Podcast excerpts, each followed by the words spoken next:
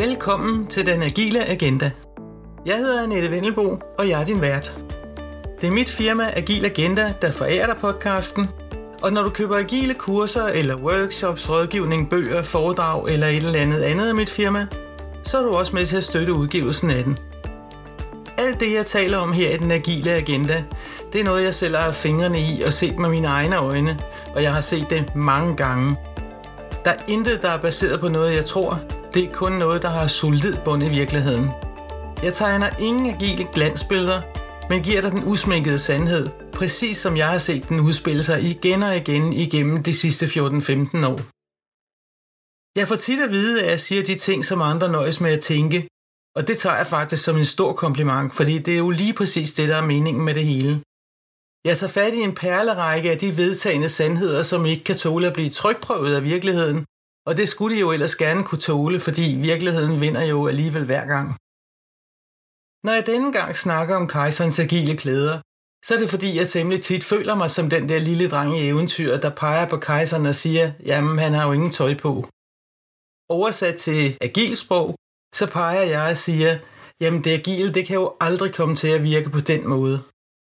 Der er nogle populære usandheder om det agile, som bare overhovedet ikke har rod i virkeligheden. Dem har jeg sat mig for at få op i lyset, men jeg ønsker også at tage skridtet videre ved at tale om nogle af de upopulære sandheder, dem som mange ikke rigtig har lyst til at høre, men som bare ikke går væk eller bliver mindre sande af den grund. Der spilles ufattelige summer på at ændre den måde, man arbejder med sine projekter og programmer på i rigtig mange virksomheder. Man går fra en klassisk projektmodel og begynder at bruge en eller anden agil metode eller et framework i håbet på, at så vil miraklet ske, og ens organisation de begynder pludselig at levere de her projekter eller initiativer, eller hvad man nu kalder dem, i en ordentlig kvalitet, og de kommer ind til tiden, og uden at budgettet det sprænges til atomer. Der laves simpelthen så mange fejlskud derude i den virkelige verden, og som agil specialist, så gør det mig ærgerligt at se, hvor mange, ofte store konsulentvirksomheder, der lover guld og grønne skove, uden at have særlig meget at have de her løfter i. Virksomhederne og medarbejderne, de betaler dyrt for det, og det kunne have været undgået, hvis bare man havde taget et fordomsfrit kig på realiteterne. Det jeg mener, når jeg siger, at man skal tage et fordomsfrit kig på realiteterne, det handler blandt andet om at få sendt noget realisme ind i ligningen.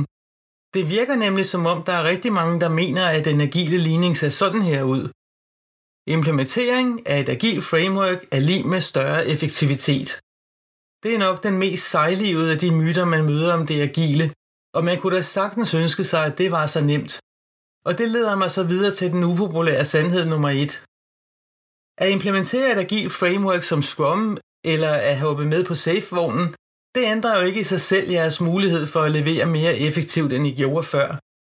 Hvordan skulle en organisationsændring i sig selv give større effektivitet? Ja, jeg spørger bare, nu kan man jo med rette stille sig det spørgsmål, om SAFe overhovedet er et agilt framework. Personligt mener jeg, at svaret er nej. Alene det, at man er fastlåst i en kompliceret organisering og planlægger i detaljer så langt ud i fremtiden, ja, det forhindrer faktisk agilitet. Alt er låst i tre måneder, hvilket gør det rigtig svært at skifte mening, selvom der jo kan nå at ske rigtig meget på de her tre måneder. Og det betyder ofte, at man ville have planlagt anderledes, hvis man ellers havde vidst det, som man nu er blevet klogere på i løbet af det her program increment, der er i gang. Nå, det var et sidespring. Jeg så fat i Safe i en anden episode, og så hopper jeg lige tilbage til det der med at tage et fordomsfrit kig på organisationen. Det kan godt være, at man sidder i sin ledergruppe, og det her det er jo så bare en fiktiv ledergruppe, men det kan jo godt være, at du kan genkende den, men de her ledere, de sidder med desperation i stemmen og snakker om, hvor mange penge, der fosser ud af statskassen på grund af organisationens manglende evne til at levere stabilt. Den her ledergruppe, de kigger sig omkring i det åbne landskab, og så ser de, at flere og flere er hoppet på Scrum eller Safephone og tænker, jamen det må vi jo også hellere gøre så. Det kan da godt være, at de kigger lidt på Scrum-processen eller Safe-oversigten, og så tænker de, at det her, det ser da forholdsvis overkommeligt ud. Men det de ikke dykker ned i, det er, hvilken organisation de er ledere for. De kigger heller ikke på, hvordan de selv bedriver ledelse, og på deres appetit på at ændre det. Det vil sige, de forholder sig ikke til, hvad organisationen og de selv overhovedet vil og kan kapere. Men hvis man nu kigger helt rationelt på sagerne, så er det jo temmelig meningsløst at forestille sig, at en omorganisering eller det at holde nogle bestemte møder, det kommer til at ændre noget som helst på leveranceevnen. Om man er effektiv eller ej, det handler nemlig i stor stil om kompetencer, modenhed, kultur, vaner, forandringsparathed og alle den slags ting, som er en hel del sværere at forandre, end det at omorganisere det er. Og her kan jeg så tilføje, at selvom man siger, at her hos os, så er vi godt nok forandringsparate, så er det faktisk ikke altid virkeligheden. Det kan jeg i hvert fald skrive under på. Der er samtidig en ganske stor forskel på den organisation, som jeg får beskrevet af de ledere, der trækker mig ind som agil coach eller rådgiver, og så de medarbejdere og teams, som jeg derefter møder. Det vil sige, det er altså dem, der skal forandre sig. Og det leder mig så videre til de næste ubekvemme sandheder. Dem er der nemlig flere af, og de stikker hovedet op netop i den her forbindelse. Den ubekvemme sandhed nummer to, den lyder sådan her. Man har de teams og de medarbejdere, man har. Hvis nu man som ledelse så tager den fornuftige beslutning, der er at kigge lidt nærmere på, hvilke medarbejdere og teams, der findes i ens organisation, så vil de måske finde ud af, at deres medarbejdere muligvis er dygtige på hver deres felt, men at de ikke nødvendigvis er særlig disciplinerede eller metodiske eller strukturerede i den måde, de arbejder med deres opgaver på. De er måske slet ikke vant til at arbejde inden for nogle særlige rammer, af den simple grund, at der ikke tidligere har været nogen. Det er min erfaring, at der er mange, der føler sig rigtig godt tilpas ved at kunne vågne op om morgenen og møde ind på arbejde, og så kigge på deres meterlange to-do-liste og overveje, hmm, hvad har jeg lige lyst til at arbejde med i dag? Den adfærd går bare ikke, hvis man skal arbejde agilt. Uanset hvilken agil metode eller framework man så vælger, ja, så arbejder man på teamniveau enten med Scrum eller Kanban, og begge dele er ganske stramt styrede systemer, der hver på sin måde begrænser mulighederne for at task switche. Formålet er, at man fokuserer på at gøre ting færdige, i stedet for at starte nye ting og være i gang i en uendelighed. Og Kanban-metoden er så strammere styret end Scrum. Men her står man så med en række medarbejdere, der elsker at task switche. De store trives, og det lader de jo ikke være med at være glade for, bare fordi man nu skal arbejde agilt med Scrum eller Kanban.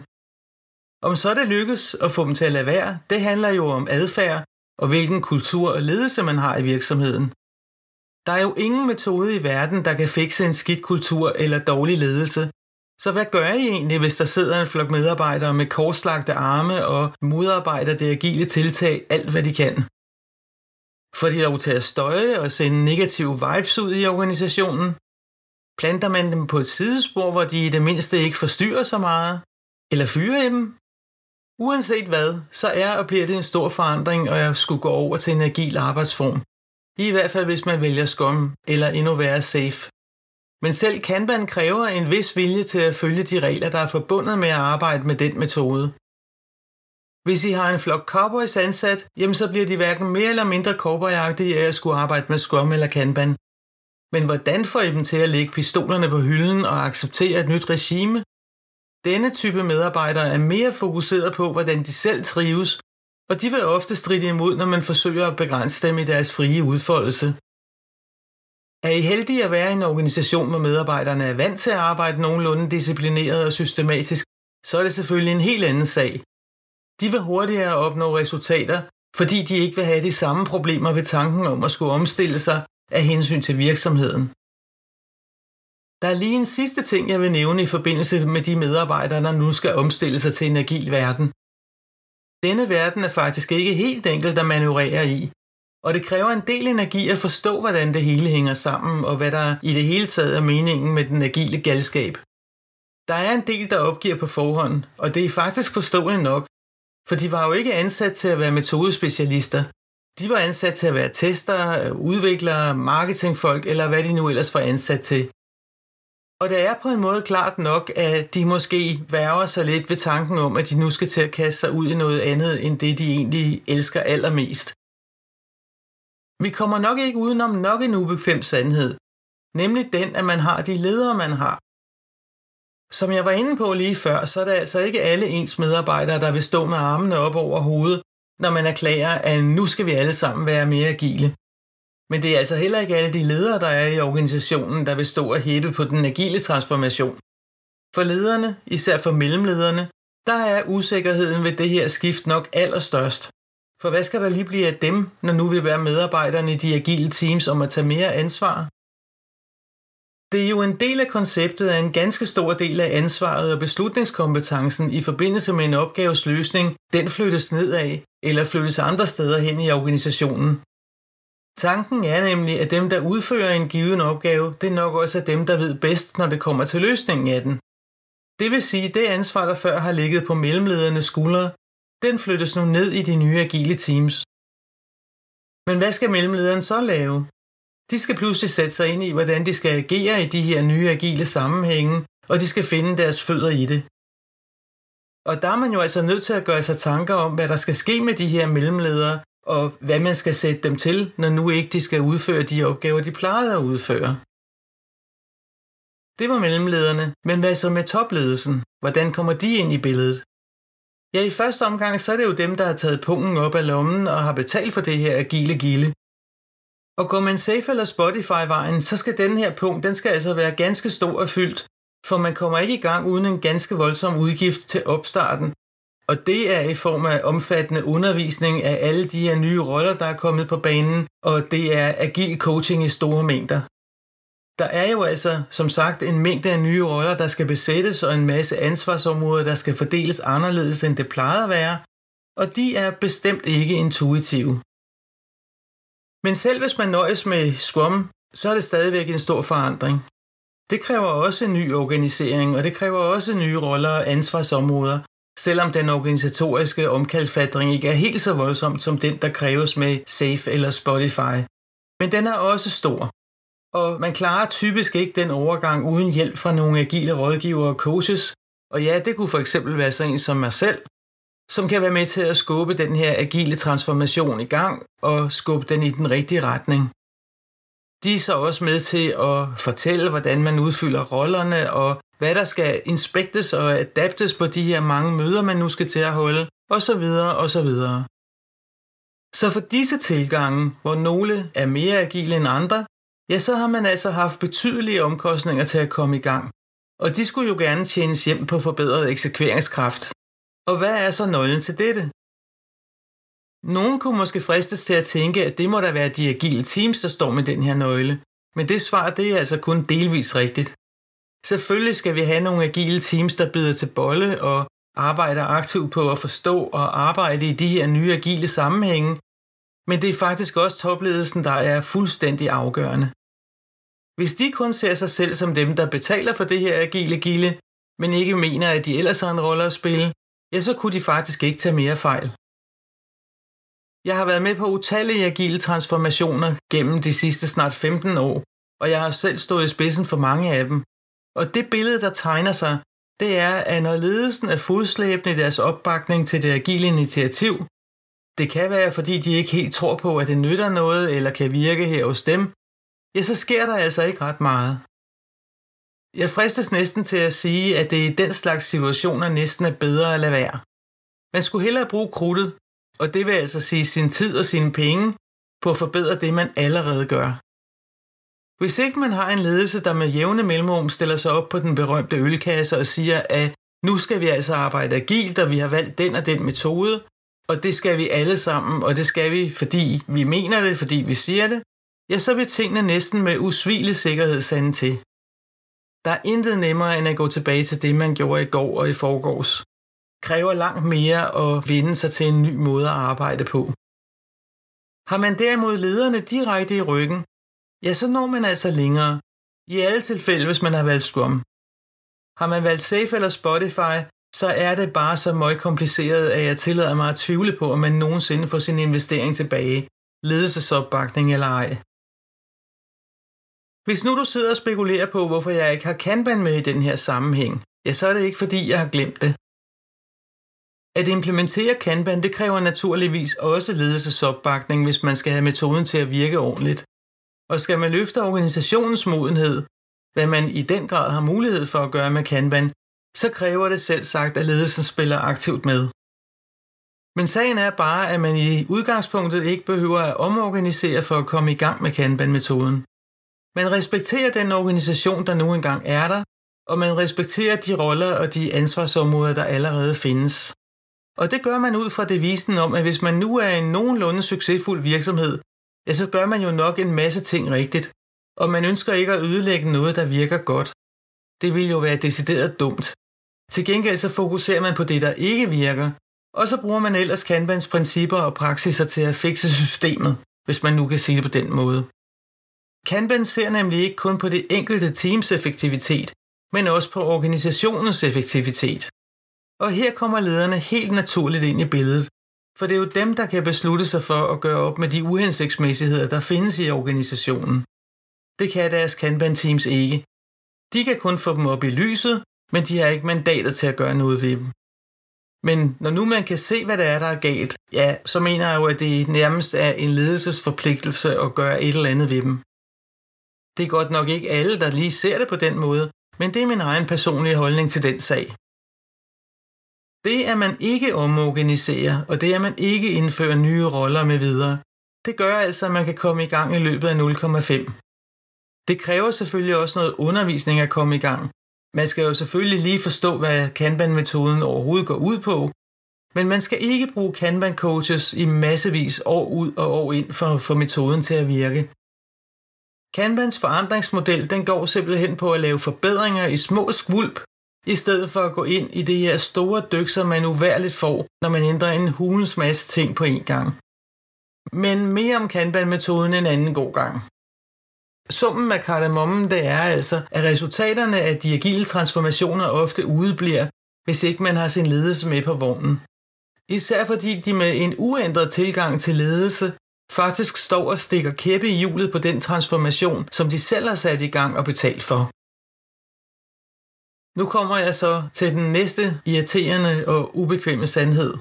Det er, at der er så mange synsninger derude, og synsninger er bare ikke lige med fakta. Når jeg kommer ud som agil coach, så er der ofte nogen, der siger til mig, at altså, jeg har altså arbejdet med Scrum der, hvor jeg var før, og sådan gjorde vi altså ikke der. Eller det er meget muligt, at vi overhovedet ikke kan samarbejde om et fælles eller bare nogle få produkter, men vi skal altså bare arbejde i sprints med Scrum, for ellers er vi jo ikke rigtig agile. Her bliver jeg nødt til at sige, at Scrum det er bare et framework, og så må man sig selv bakse med at få udfyldt de rammer, som Scrum stiller op. Og der er også det at sige til det, at den her idé om, at Scrum er den eneste vej til agilitet, den er simpelthen fuldstændig gal. Der er adskillige andre veje. Der er også dem, der mener, at selvom man hugger en hel og klipper en tog, og det i en grad så ens fod styrtbløder, ja, så er det helt ok. De mener nemlig, at her hos os, der er vi bare helt anderledes. Og de føler, at det agile det simpelthen ikke kan virke hos dem uden et hav af tilpasninger. Det svarer i virkeligheden til, at man som bilist ikke gider at sætte sig ind i trafikreglerne, men klarer sin kørsel på intuitionen om, hvad det vil sige at være en god bilist. Og så laver man så lige sine egne regler. I trafikken har vi heldigvis politifolk, der holder øje med den slags adfærd, men i det agile er man jo sin egen politimand, og meget afhænger af, hvor agilt vidne den her politimand ellers er. Og her må jeg bare sige, at der findes altså rigtig mange halvstuderede agile røvere derude. Det bider ikke altid på folk, når jeg tager underviserkasketten på og forsøger at fortælle, hvilke forudsætninger der skal være til stede for overhovedet at få Scrum til at virke, eller når jeg forklarer, hvorfor det er dødfødt at arbejde med Scrum. For eksempel hvis man er et team, der består af en flok mennesker, der er specialister på hver deres felt. Det bider heller ikke altid på, når jeg minder om, at de processer og de praksiser, der ligger omkring Scrum eller Kanban, de alle sammen er der af en god grund, og at kæden simpelthen knækker, hvis man justerer dem til ukendelighed. Og hvis man i det hele taget har behov for at justere på livet løs, hvad er det så lige, man leger? Er det virkelig så vigtigt at kunne sige, at ja, her hos os arbejder vi agilt, uden i øvrigt at kunne dokumentere det, eller er det vigtigst at skabe målbare resultater? Jeg selv går helt klart efter det sidste. For mig er der kun én ting, der tæller, og det er resultaterne. Og det er i denne sammenhæng, at jeg kan finde på at sige, færre følelser og fornemmelser og mere data tak. Uanset hvad, så arbejder man enten med Scrum eller Kanban på teamniveau, som jeg var lidt inde på før, men den falske fortælling om, at Scrum er rigtig agilt, og Kanban i bedste fald er et eller andet sekundagilt, den lever i bedste velgående derude. Og det betyder tit, at man pisker nogle teams, der aldrig nogensinde vil kunne få Scrum til at fungere, til at arbejde med Scrum. Man glemmer, at der ikke findes en one size fits all, og man glemmer også, at virkeligheden vinder hver gang. Og det er forresten mit eget motto. Man kan ikke presse et team ned i en skumskabelon, hvis virkeligheden viser, at de ikke passer i skabelonen. Og hvorfor i øvrigt være så dogmatisk? Det burde da være resultaterne, der tæller. Og hvis man kan se over tid, at man bliver ved med at levere, som vinden blæser, fordi man ikke kan planlægge en uforudsigelig hverdag i sprints, jamen hvorfor så ikke hoppe ud af den sprintspændetrøje og vælge Kanban i stedet for? Kanban-metoden er lige netop bygget til at kunne håndtere uforudsigelighed, og man arbejder ikke i sprints. Man kan godt, men det er ikke det, der er meningen med det.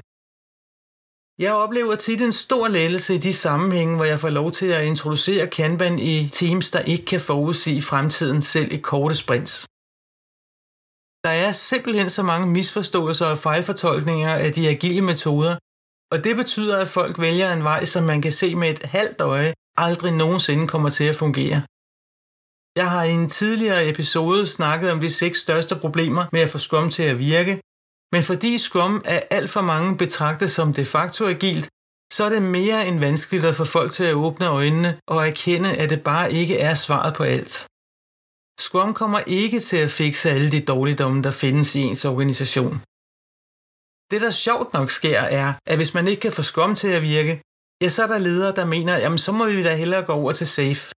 Og her glemmer de i farten, at det også er Scrum eller Kanban, der bruges på teamniveau, når man arbejder med Safe. Så hvis man ikke kan få sin Scrum til at virke i sig selv, så bliver det kun værre, hvis man ligger Safe på toppen. Og det bliver ikke bare værre, det bliver også dyrere. Kan man ikke få Scrum til at fungere, så er det enten fordi det er det forkerte værktøj, man bruger, og så bør man straks gå over til Kanban, eller også så ligger hunden begravet et helt andet sted. Hvis nu man for eksempel arbejder i en stor rodebutik, hvor der er myriader af flaskehalse, tværgående afhængigheder, der er mangelfulde processer og mere af den skuffe, så nytter det altså overhovedet ingenting at hoppe på det agile tog i en tro på, at det kan fikse noget som helst. Det kan det ikke. Rodebutikken er lige så rodet som før man gik agilt. Man har måske endda introduceret en ny problemdimension, hvis man oven i alt det rod, man i forvejen har, laver om på sin organisation, så tingene bliver endnu mere forvirrende, end de var før.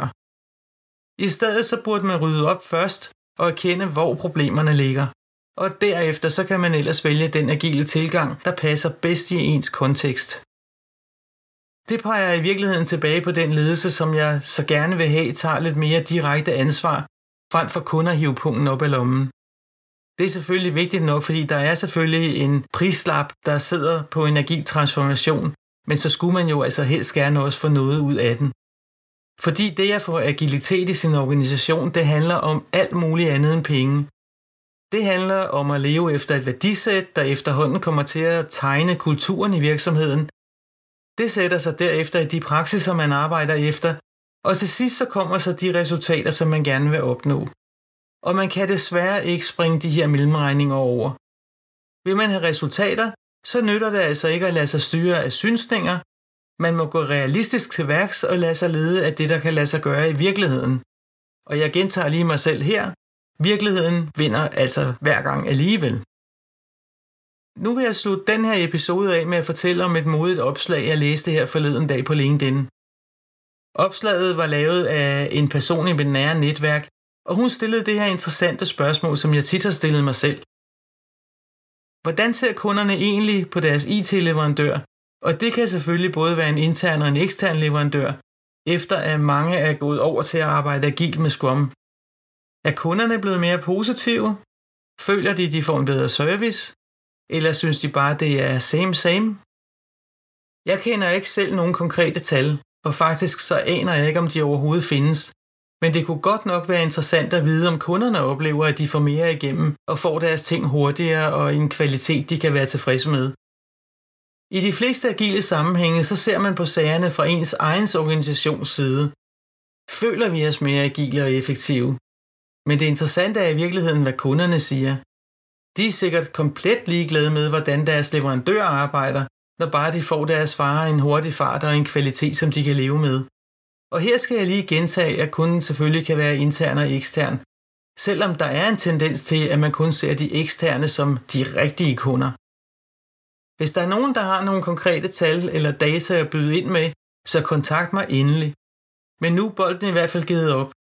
Og er det ikke på tide, at vi begynder at se tingene fra vores kunders perspektiv, frem for at være så indadskuende, som tilfældet ofte er?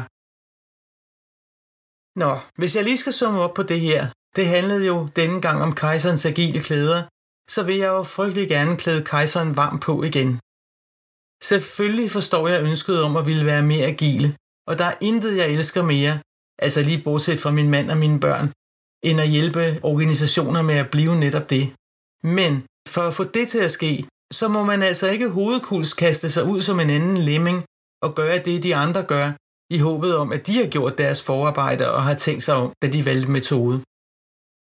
Hvis ens organisation måske er lidt af en rodebutik, så er det bedste, man kan gøre for sig selv, at se at få ryddet lidt op, før man går i gang med det agile. Man skal som minimum erkende, at i en rodebutik, så er det ret usandsynligt, at skum kan virke.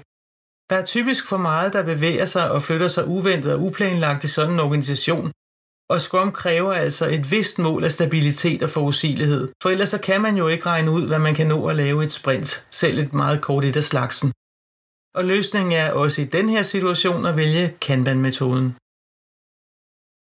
Vores kejser her, han må altså også sætte sig lidt ind i, hvad de agile metoder og frameworks de overhovedet indebærer, så han forstår bare lidt mere af, hvad det er, han udsætter sig selv og sin organisation for.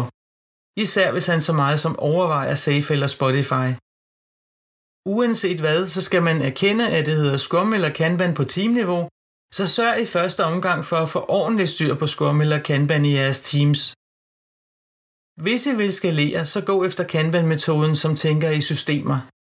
Kanbans modenhedsmodel gør det også muligt at tage bestik af den modenhed, der er i de enkelte teams og i ens organisation. Og så sætter man i gang på det niveau, hvor man er. Det betyder, at man respekterer organisationen og den kultur, der er, og så gør man i øvrigt det, som organisationen og ens teams kan kapere. Agile transformationer det kræver medarbejdere og ledere, der vil deltage aktivt. Der er intet, der er lettere end at være fodslæbende og så sige, der kan I bare se, det her agile skrammel, det virker jo ikke her hos os. Det er verdens dårligste undskyldning for ikke at løfte fødderne og være medspillere i stedet for modspillere. Nu vil jeg så her til allersidst nævne, at jeg har agile workshops på programmet. Dem specielt tilpasser jeg altid, så de rammer præcis ned i de agile emner, som I har problemer med at få til at fungere hos jer. De workshops de kan være på alt fra et par timer til en-to dage. Det er alt efter jeres behov og I er selv med til at sætte agendaen, og den kan være nærmest hvad som helst inden for det agile. Desuden så har jeg jo nævnt Kanban flere gange. Jeg er selv vild med metoden, og det er fordi den er nem at få til at virke, uden at I skal bruge en bus fuld af agile coaches. Hvis du har lyst til at læse lidt om Kanban, så har jeg skrevet en lille basisguide til metoden. Jeg underviser forresten også både i Kanban og Scrum og agil ledelse og den slags ting. Både som åbne kurser og som firmakurser, og jeg tilpasser hellere end gerne de kurser til jeres konkrete behov. Selvfølgelig helt uden at gå på kompromis med teorien. Du finder både Kanban-guiden og informationer om mine forskellige agile kurser på min hjemmeside, og den kommer lige her. Det er www.agilagenda.com. Og her finder du forresten også min bog om agile transformationer i praksis. Kig endelig forbi, og skriv dig også gerne op til mit nyhedsbrev ja, så er der bare tilbage at sige tak for denne gang. Tak fordi du lyttede med, og jeg håber, at vi høres ved en anden god gang. Jeg hedder Annette Vellenbo, og jeg er din vært på den agile agenda.